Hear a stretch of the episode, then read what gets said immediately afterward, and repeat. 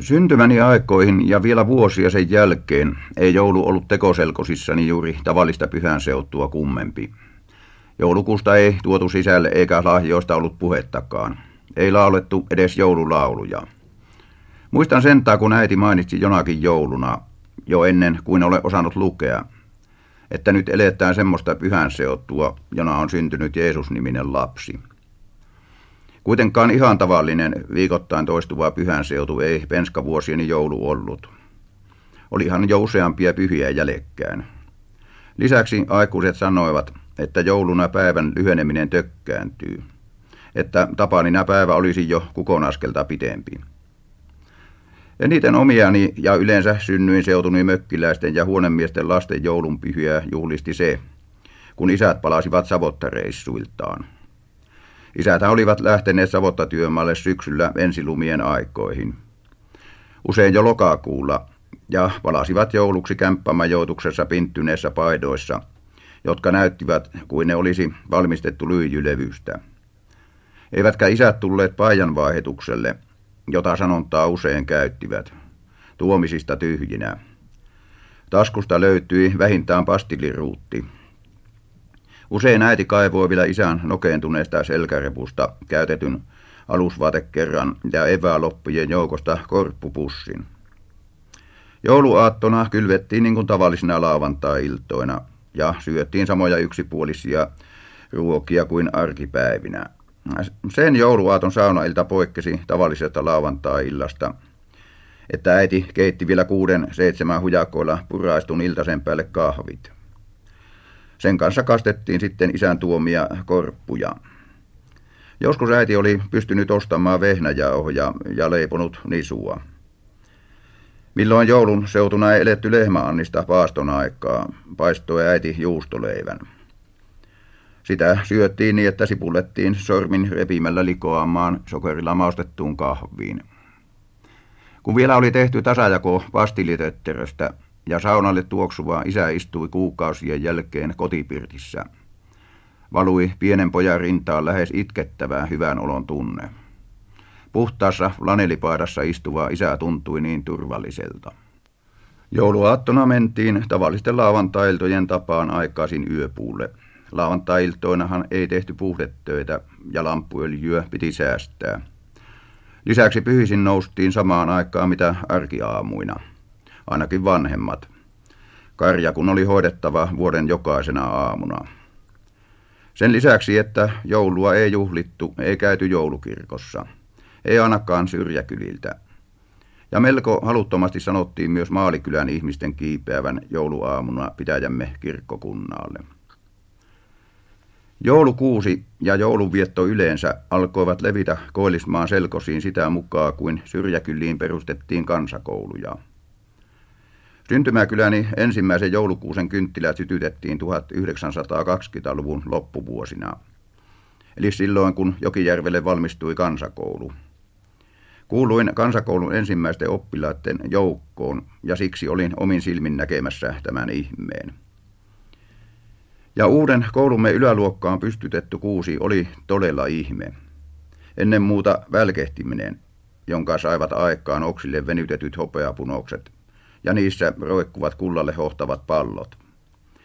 Eikä kuusi ja koko joulujuhla ollut ihme yksin meille oppilaille. Äitiemme ja yleensä naisväen lisäksi luokkahuoneen pulpeteihin oli änkeytynyt myös useita kylämme jyräluontoisia miehiä. Muistan vielä rintaa hivelevän juhlamielen, jota tunsin kun lauloin toisten oppilaiden joukossa enkeli taivaan. Samaten muistan salaperäisen jännityksen ja hienoisen ylpeyden tunteet, kun kuusi kimalteli ja aikuiset tuijottivat meitä vakava ihastelevin ilmein. Tosin jouduin myös vähin häpeilemään, sillä äitini, joka oli tunneihminen, kun kuivatteli moneen kertaan silmäkuoppiaan. Tästä huolimatta aikaisempien joulujeni hyvän olon tunnot muistuvat ensimmäisessä joulujuhlassani haaleilta – Olinhan siihen asti tuntenut jouluina hyvää mieltä etupäässä siitä, että isä oli palannut Savotasta kotiin.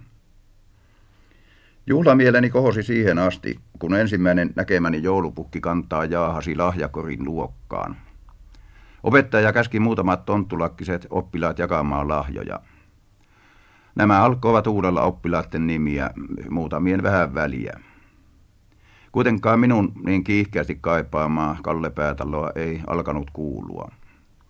Ensin tulin levottomaksi, ja kun kori alkoi vajua pohjilleen, suorastaan hätäännyin. Vielä enemmän, kun jouluukko lähti luokasta tyhjän korin kanssa. Minun oli pakko uskoa, että ainoankaan lahjoja jakaneen tontun suu ei ollut avautunut nimelleni. Että kukaan ei ollut muistanut minua ehkä itse piirretyllä kortilla, sillä niitähän kortit etupäässä olivat. En uskalla vannoa, olinko koulumme ainoa lahjaa paitsi jäänyt oppilas. Ainakin minusta tuntui, että kaikki toiset vertuuttelivat ja näyttelivät keskenään lahjojaan. Kenenkään lahjat eivät tietysti olleet aineellisesti arvokkaita. Silti luimaattelin kavereitani kateellisin silmin, ja minun oli pakko nieleksiä. Kadehdin jopa alakoulun tyttöä, kun tämä hymyillen ja loistavin silmin katseli saamaansa lahjaa.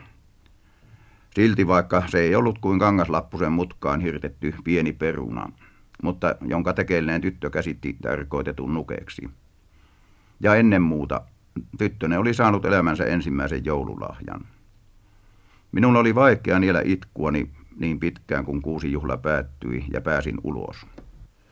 Koulun esimerkki rupesi saamaan jalansijaa, ei tosin loikkimalla ja ilman muuta selvänä asiana. Selkostemme ikäihmiset eivät ole koskaan lähteneet hypynkengässä uusien hömsetysten kelkkaan. Sentään alettiin vuosien myötä pystyttää joulukuusi yhä useampaan tekoseutuni pirttiin. Siitä huolimatta, että lapset ja nuori väki joutuvat tämän tekemään joskus puoliksi väkisin vanhemmiltaan. Seutumme ensimmäisten vuosien joulukuuset eivät häekkäisseet silmiä välkkymisellään. Korkeintaan palaattikotti jokunen kynttilä, ja sanomalehdestä leikatut tontturivit menivät piiriä oksien latvoilla. Lahjat olivat yhtä vaatimattomia, ja lähes kaikki omin käsin valmistettuja.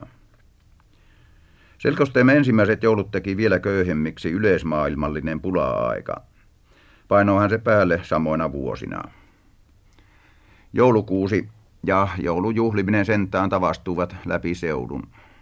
Ikäpolveni äitien ja isien vielä tavallisena viikkopyhänä viettämään sunnuntaipäivien jakso sai vähitellen uuden merkityksen.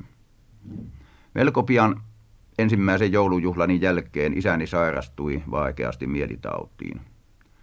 Sairautta kesti viisi vuotta ja tästä seurasi kattilakuntamme osalle yhtä monta puutteen ja häpeilyn joulua. Penskavuosieni ja sotaajan ikävien joulujen jälkeen on minulle siunaantunut jopa yltäkylläisyyden jouluja. Kuitenkaan ne eivät ole virittäneet minussa koskaan huoletonta juhlamieltä. Kylläisyyden jouluna ovat mieleeni palanneet ne joulut, joina isäni oli sairaana. Samoin ensimmäisen kuusi juhlani loppupuoli. Se, kuinka elämäni ensimmäinen jouluukko lähti luokasta tyhjän korin kanssa. Eivätkä lahjoja jakaneet tontut olleet maininneet nimeäni. Kaikkina jouluina joudun elämään mielikuvissani, kuinka silloinen pieni poika hyökkäsi koulun luokasta ulos.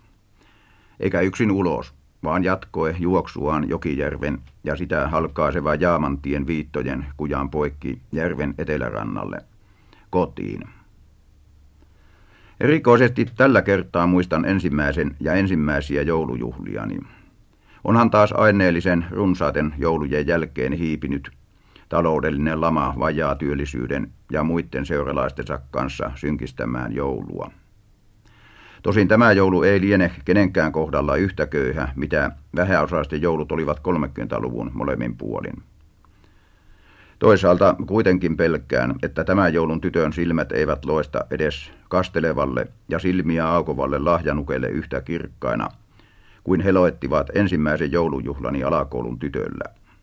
Tytöllä, joka ihasteli kangastilkusta ja perunasta tekaistua nukkea. Elämänsä ensimmäistä joululahjaa.